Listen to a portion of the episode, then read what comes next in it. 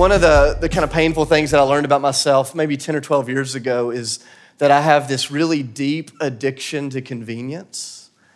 And I don't know how many of you wrestle with, with that addiction to convenience. I would kind of suspect if you're an American, it's somewhere in you, whether or not you realize it. You know, we don't want it now, we wanted it yesterday, right? And so uh, I've seen this in almost every realm of my, my life. My friends love to make fun of me because one of my favorite restaurants is Subway.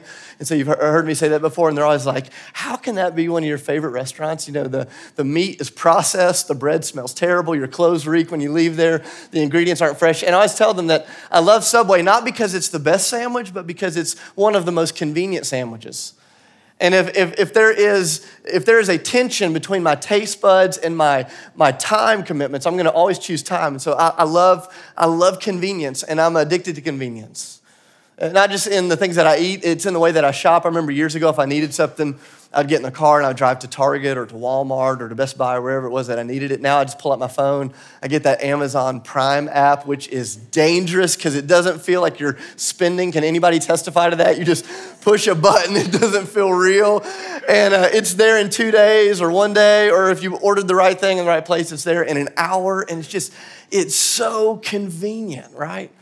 I remember when Sydney and I were getting ready to be married and I was getting ready for the wedding. It's, you know, the best shape that you ever want to be in. I remember going to the store when they used to still sell DVDs in stores. Some of you don't even know what DVDs are, but uh, they're these discs that you put in a machine and you watch a movie. And I remember going to the store and I, am there uh, looking to buy this DVD uh, so I could work out in my house because I just wanted to get shredded, you know, but I didn't want, well, why are you laughing at that? Like, um, I felt like you just body shamed me with your laugh, you know like, oh, that's hilarious, Dave, that you be shredded. So uh, I, I, go to the store, and, and literally right there on the shelf, there is a 30 minute daily workout, and there are six minute abs. And I'm like, is it even a choice? Like, 30 minutes or six minutes, and Sydney wishes I would have chosen the 30 minutes, right? Like, you know, because, because there's just this thing in me that wants convenience. Like, like I want that which is convenient. And and I, am convinced that we as a culture, I mean, everything is marketed towards this deep hunger for convenience.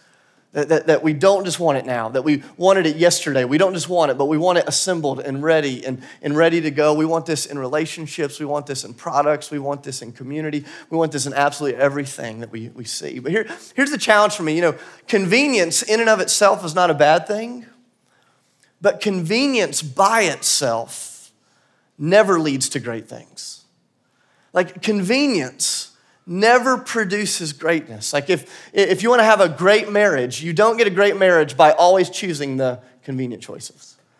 If you want to be in great shape, you don't get in great shape by always choosing the convenient food options or, or the convenient ways of living your life. If, if you want to have great spiritual community or great friendships after college, you don't always get great community when you choose the what? The convenient choices. And here's the reality is if you want deep intimacy with Jesus, you never get it through convenience. That you can be a convenient churchgoer. You can be a, a convenient Christian. You can be a convenient husband. You can be a convenient spouse. You can be a, a convenient friend, but you cannot be conveniently close to Jesus. That the journey to depth, the journey to joy, the journey to, to, intimacy is never purchased on the path of convenience. And, and so much of this, this last month for us as a church, this season of prayer and fasting, has been us laying aside some of the, the convenient ways of pursuing God so that we can experience the great joy of knowing God. Going, how do we lay aside some of the, the, the, quick habits and the quick fixes and the quick desires and the quick pathways so we can get into the deeper places of actually knowing Jesus? Because although, although convenience is not bad, convenience on its own never leads you into the things that's great.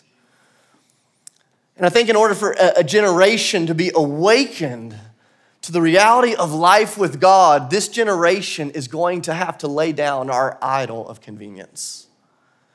We have to lay down the idol of we want it now, and we wanted it yesterday, and we wanted it the day. We, we, we want the Lord. And this is what I love about the story of Nehemiah. You know, God begins to awaken his heart, and almost every part of the journey is an inconvenient part. Remember back in chapter one, he's, he's living in the palace, he's, he's in this great job uh, working next to the most powerful man on earth.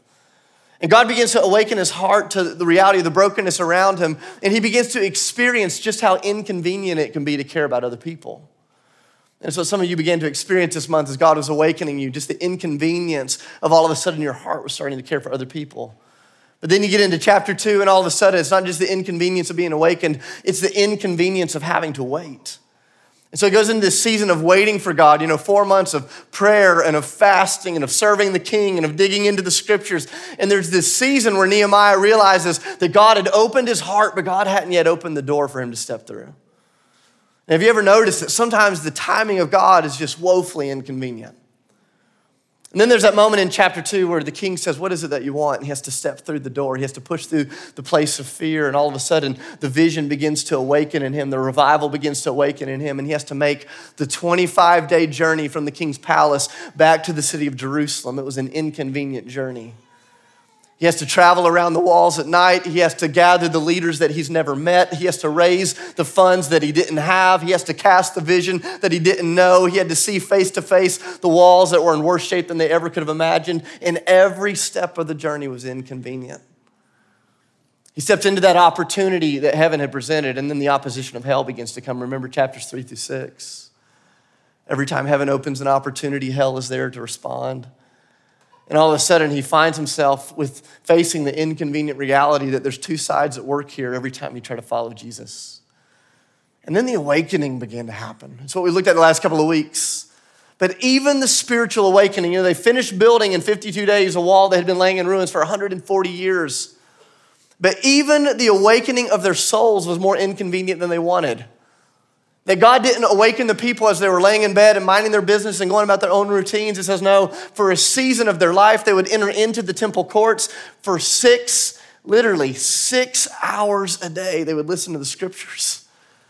Chapter 8 says they'd confess their sins. They, they would walk in obedience. They would choose worship when they didn't feel like worshiping. They would give themselves to discipling one another in every aspect of the journey along the way from being spiritually asleep to spiritually awake was a journey of inconvenience.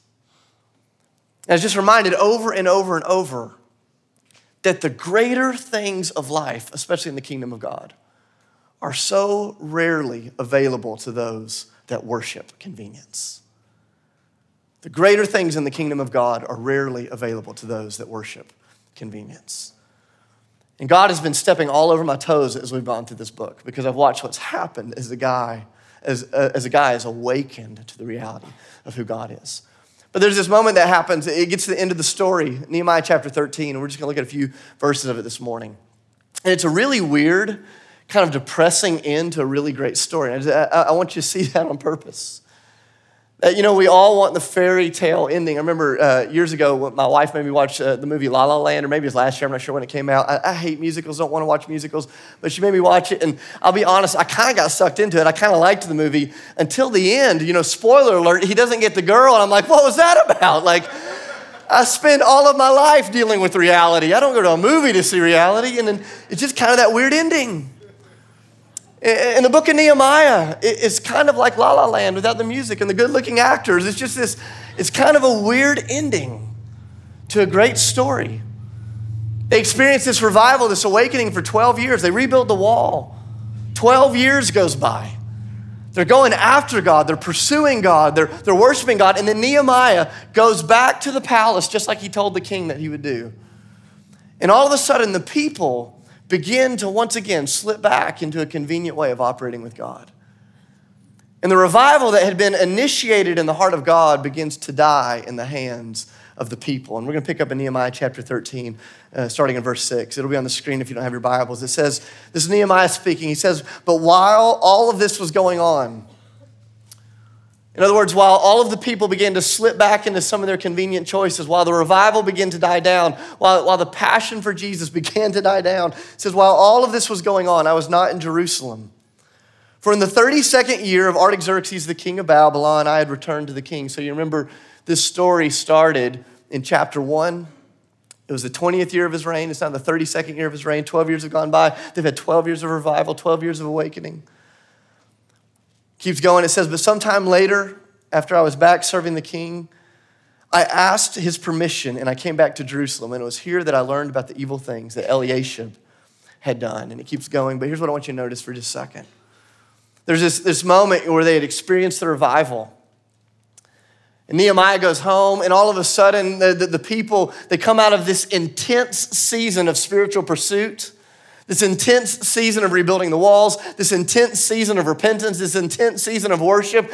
And all of a sudden, if you've ever experienced this in a season of intensity, they just kind of go, man, we just want to take a bit of a break. We just want to slow it back down. Uh, we just want to catch our breath a, a little bit. And all of a sudden, the people of God begin to make some convenient choices. Uh, you can go through and you can read the rest of the chapter uh, this morning when you get home. I'd encourage you to do so. But Nehemiah comes back and he begins to discover that a lot of the, a lot of the reasons the people had slipped into this place of spiritual apathy was because slowly but surely they had fallen back in love with the idol of convenience. Instead of choosing the right leaders, they're going to choose the convenient leaders. Instead of honoring the Lord with holiness on the Sabbath, they're going to practice some convenient ways of honoring the Lord on the Sabbath. It's going to keep going. Instead of them living out in the context of their relationships and their marriages, the more difficult way of holding on to holiness, they begin to choose the convenient way. And Nehemiah comes back, and what he sees is that the path of convenience didn't lead them to greatness, the path of convenience led them to apathy. He comes back and he sees them. And the end of the book is this guy who spent 12 years trying to bring about awakening, trying to get people going. And the, the, the, book ends kind of with this cliffhanger. He's trying to get everything reformed, everything pulled back together. And I want you to look at the very end of verse 31, at the very end of the book. He just prays this prayer. He says, Remember me.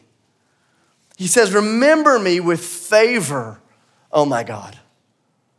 He, he tries to bring about reform. He tries to bring about the awakening. He tries to bring back the revival. And he gets to the end, and the book ends with him just kind of throwing his hands up in the air. And he says, Lord, remember me. Like, I'm convinced that if this was being written in our time, Nehemiah would have said something like this Hey, God remembered me. I gave it my best shot. Hey, God, you know I tried. Hey, God, you know I tried to stir these people for you, and, and the fire just burned out. He says, Lord, remember me. Remember me with favor. And the curtain closes on Nehemiah, the lights go down, and we're sitting there in the audience going, Well, that was weird. Where does this go? And here, here's what I love about the book of Nehemiah. Some of the Old Testament books will do this in particular. The way they're written and the way they end serve as an invitation.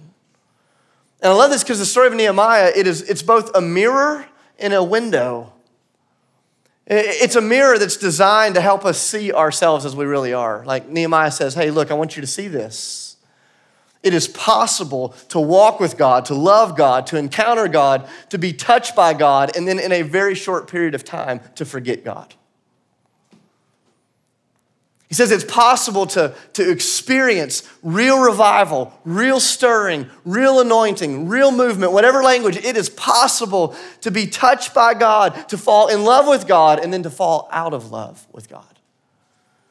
And the end of the story, it, it's like this mirror that says, hey, do you see how easy it is to go back to the old ways that were anchored in convenience?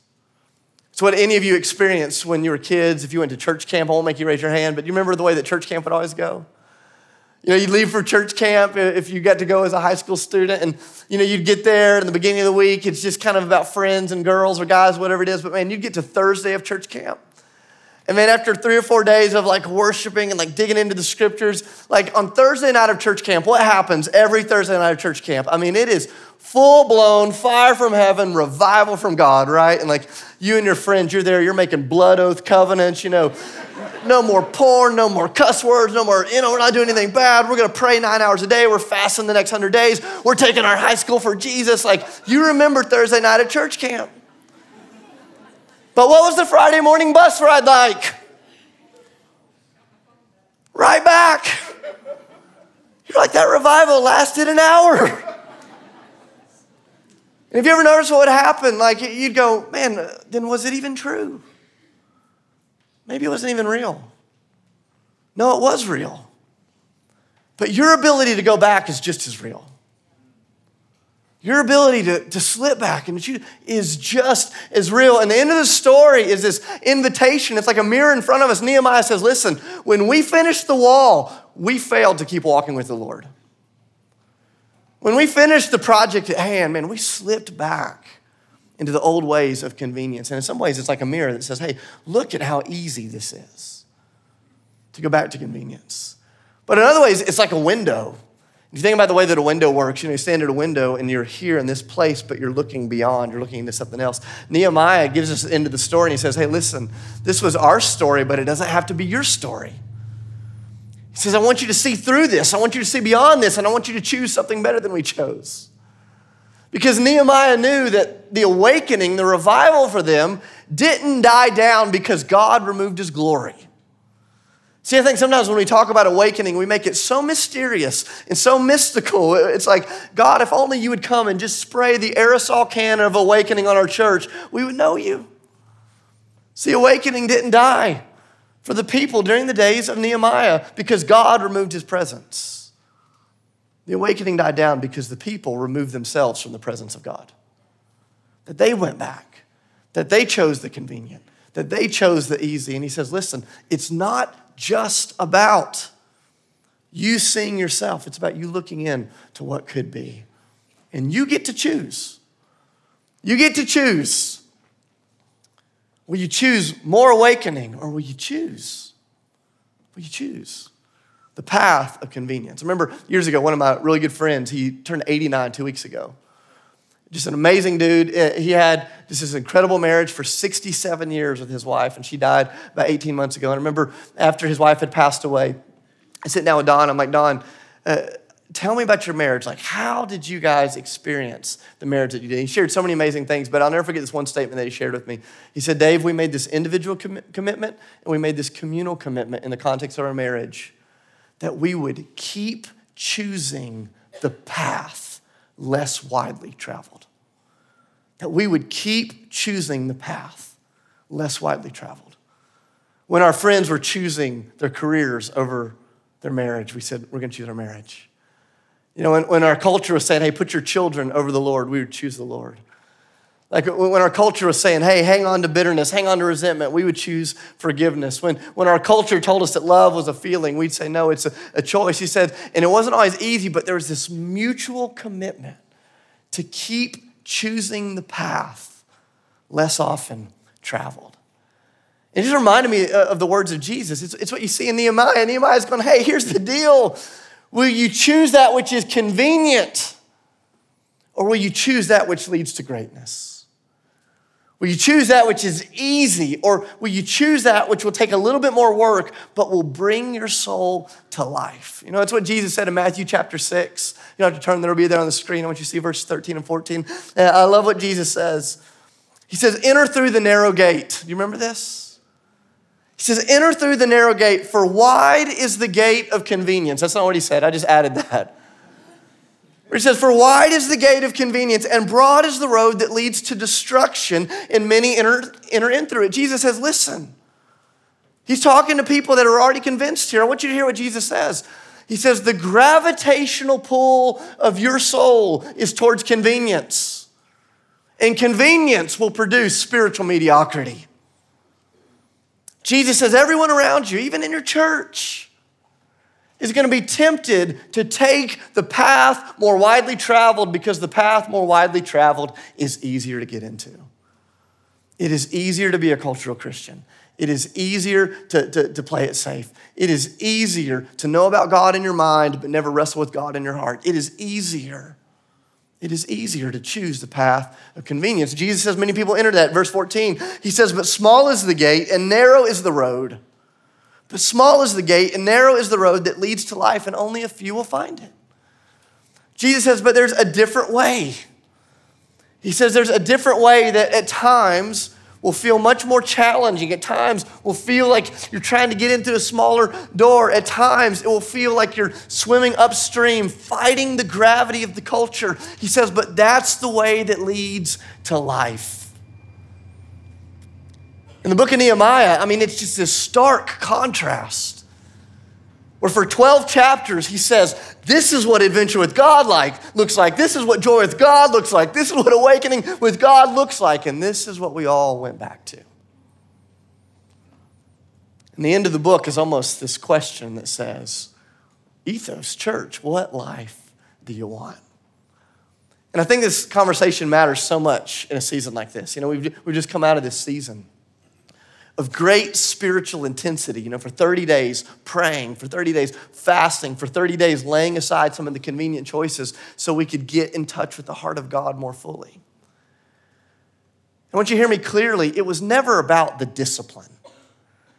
It was never about let's do a new practice. We just understood that in order to seek Jesus first, there were some other things that we had to lay aside because we were seeking those things first. And that the season was this intense season of saying, God, we are trying to recalibrate our hearts so that we could know you more fully. It was a season of real intensity. It's what Nehemiah and the people experienced. You know, he goes in and it's just intense. They're rebuilding the city and they're facing opposition and they're getting their lives back in order with God and there's repentance and there's worship. It's church camp over and over and over and over. I don't know if you've ever noticed this. Have you ever noticed that so often seasons of spiritual intensity force us to live with a deeper level of intentionality? that intensity requires intentionality if you're going to survive it. I remember in college, there's this one semester to get on track with my major, I had to take 18 credit hours. I'd never taken that many hours in a semester. It was intense. And in order to survive the intensity, I had to get more intentional with my study habits and my time and my social life. And it was amazing. With the intensity came a level of intentionality. And ironically enough, uh, I made the best grades that I made that semester in college. The next semester, I had nine hours and you know, my thought was, man, if I crushed it with 18, I'm gonna really crush it with nine hours. But you know the way this goes the intensity faded, the intentionality followed, and so did my GPA. because so often, when the intensity leaves, the intentionality goes as well. And this is, this is what happens. Nehemiah says, man, we finished the wall. And the intensity shifted. And all of a sudden, when the intensity shifted and I went back to the king, the people's intentionality began to fade and the awakening began to crumble. I think this is an important conversation for us in this season. Some of you have already experienced that this week. You know, we ended the fast last week, and you treated the season of prayer and fasting sort of like whole 30, you know, if you've ever done that.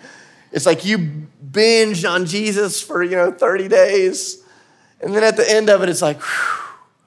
And some of you look back over last week and you went, man, I've already prayed less this week than I did two weeks ago. I thought about my coworkers less than I did two weeks ago. And I don't say that to make you feel guilty. I just, that's the mirror of Nehemiah. That so often when the intensity fades, the intentionality slips. And we find ourselves going back to that which is convenient, and that which is convenient very rarely produces that which is great.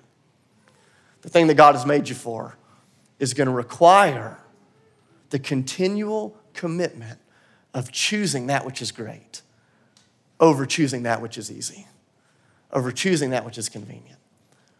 And the truth is, we're coming into a new season and the intensity is changing. Like, like you can't fast every day for the rest of your life. That's good, that's a good thing. But just because the, intent, the intensity is shifting, the intentionality doesn't have to. I remember when Sydney and I, almost 13 years ago, we were on the last day of our honeymoon. We had this incredible trip together.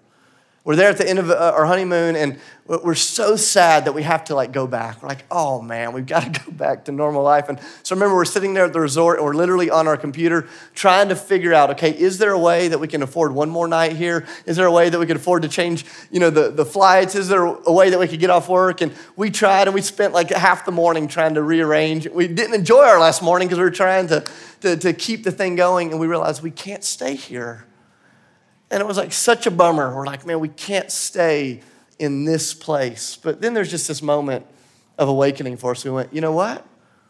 But we're going back differently than we came here. Like we're going back as a married couple. like, like, like we're, we're going back, like, and we're gonna get to live in a house together for the first time. We're gonna get to create new rhythms for the first time. And, and although we can't stay in this little place, we're not going back to the old place. We're going back to a new normal. And I want to challenge us as a church to really go, man, hey, as we come out of this season, can we just kind of communally say, let's come back to a new normal? Let's come back to a new season. Or we're saying, hey, some of our rhythms are going to change, but, but our way of going after God isn't going to change. Our, our, our desire to pray isn't going to change. Our, our desire to serve the city isn't going to change. Our desire to know God intimately isn't going to change. Maybe the intensity might change. But the new normal that God is inviting us back to, I believe, is a place of radical joy. But we won't find it in the context of, commitment, uh, of convenience. I love Matthew chapter 11. Look at verse 28 with me. This is the invitation last month, and this is the invitation for the rest of our lives. Jesus says, Come to me. I just want you to say that with me. Come to me. He says, Come to me. This is what the last 30 days have been like. This is what it's been for.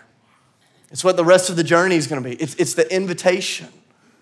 Not to be better at religion, not to be better at discipline, although all those things are true at times. It's the invitation to keep saying, Jesus, we're coming to you first. We're coming to you first. We're coming to you first. And so, so what's this look like? I want to just give us some suggestions, okay? I think there's a communal component to this and an individual component. I'll just start with the communal component for a second. In your seat, you'll see these bookmarks that I want to encourage you to take home with you.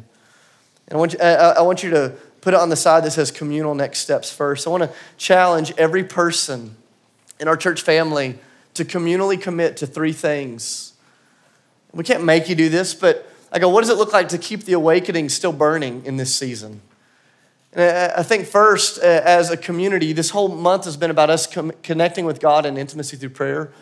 And I just want to ask you would you prayerfully commit to coming one Sunday night a month at 7 p.m and joining our church in time of prayer for our church, our city, our nation, and the nations.